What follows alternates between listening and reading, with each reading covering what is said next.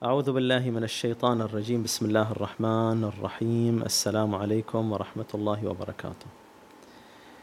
كان حديثنا في الحلقة السابقة تحت عنوان الاستغناء عن الكتاب.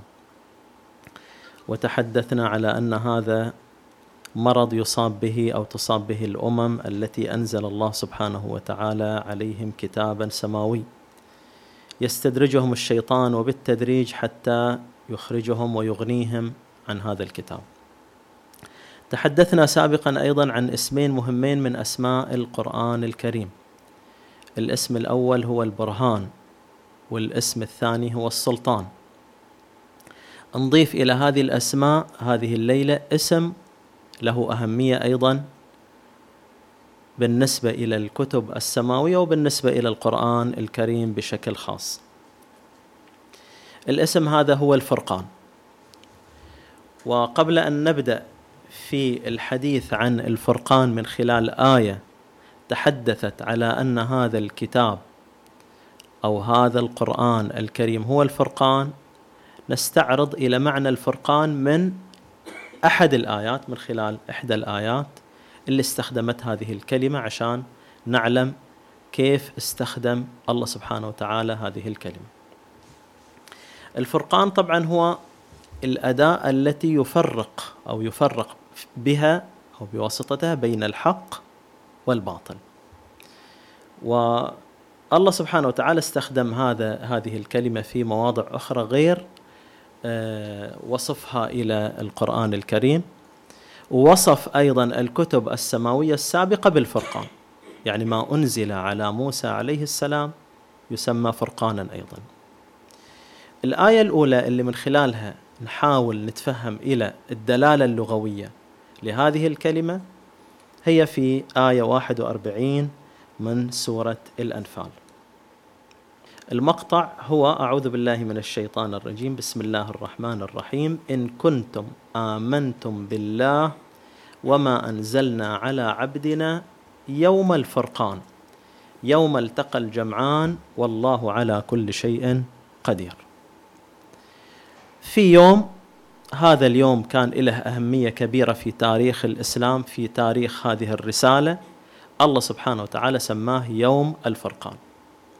هذا اليوم هو يوم بدر اللي افترقت فيه افترق فيه الجيشين تقابل فيه جيش الإسلام في قبال جيش الكفر. والله سبحانه وتعالى وضع في هذا اليوم أو نزل في هذا اليوم الملائكة وكانت آية كبيرة. أن فرقة المؤمنين المستضعفين الله سبحانه وتعالى نصرهم نصرا مبينا في ذلك اليوم.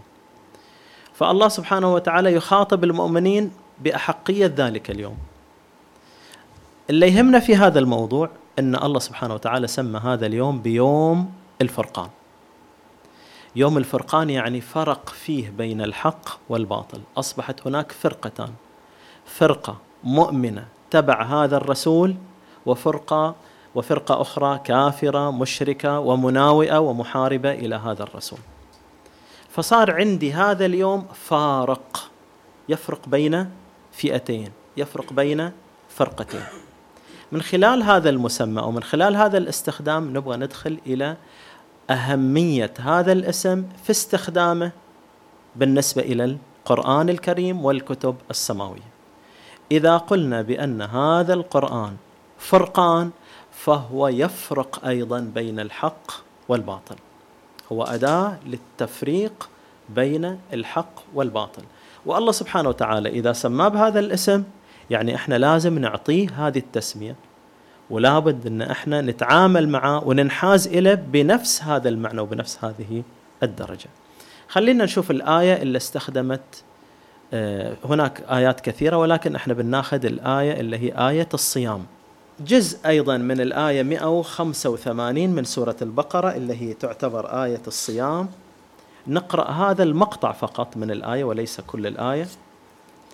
تقول الآية الشريفة أعوذ بالله من الشيطان الرجيم. بسم الله الرحمن الرحيم. شهر رمضان الذي أنزل فيه القرآن هدى للناس وبينات من الهدى والفرقان. فمن شهد منكم الشهر فليصمه إلى آخر الآية الشريفة. في هذه الآية الشريفة الله سبحانه وتعالى يبين أن في هذا الكتاب العزيز في هذا القرآن شيئين مهمين. بان الشيء يعني وضح فلا يحتاج إلى تبيين أو توضيح لأنه بان أي امتاز عن غيره فأصبح واضحا فلما أقول بينات من الهدى من أراد الهدى من أراد أن يهتدي بهدي الله عليه أن يتوجه لهذا الكتاب لأن فيه بينات من الهدى. يعني الهدى فيه بين واضح. هذا هو الشيء الأول الذي يحتويه هذا القرآن. الشيء الثاني هو الفرقان. أيضا الفرقان بين. ما هو الفرقان؟ هو الأداة التي نفرق بواسطتها بين الحق والباطل. مو إذا التبست عليكم الأمور فالجأوا إلى هذا الكتاب. ليش؟ لأنه فيه بينات من الفرقان. فيه ما يفرق بين الحق والباطل. عندك شيء ملتبس عليك. ما تعرف هل هذا صواب أو هل هذا خطأ. ترجع إلى كتاب الله. هو الذي يحكم. يحكم فيفرق هذا الذي أمامك. هل هو تبع الحق أم تبع الباطل أحد المسميات المهمة هي الفرقان والله سبحانه وتعالى ما سمى هذا الكتاب بهذا المسمى جزافا أو عبطا حاشا لله ولكن حتى نتعامل مع هذا الكتاب بهذا المستوى من الانحياز إلى هذا الكتاب على أنه قادر على التفريق بين الحق والباطل.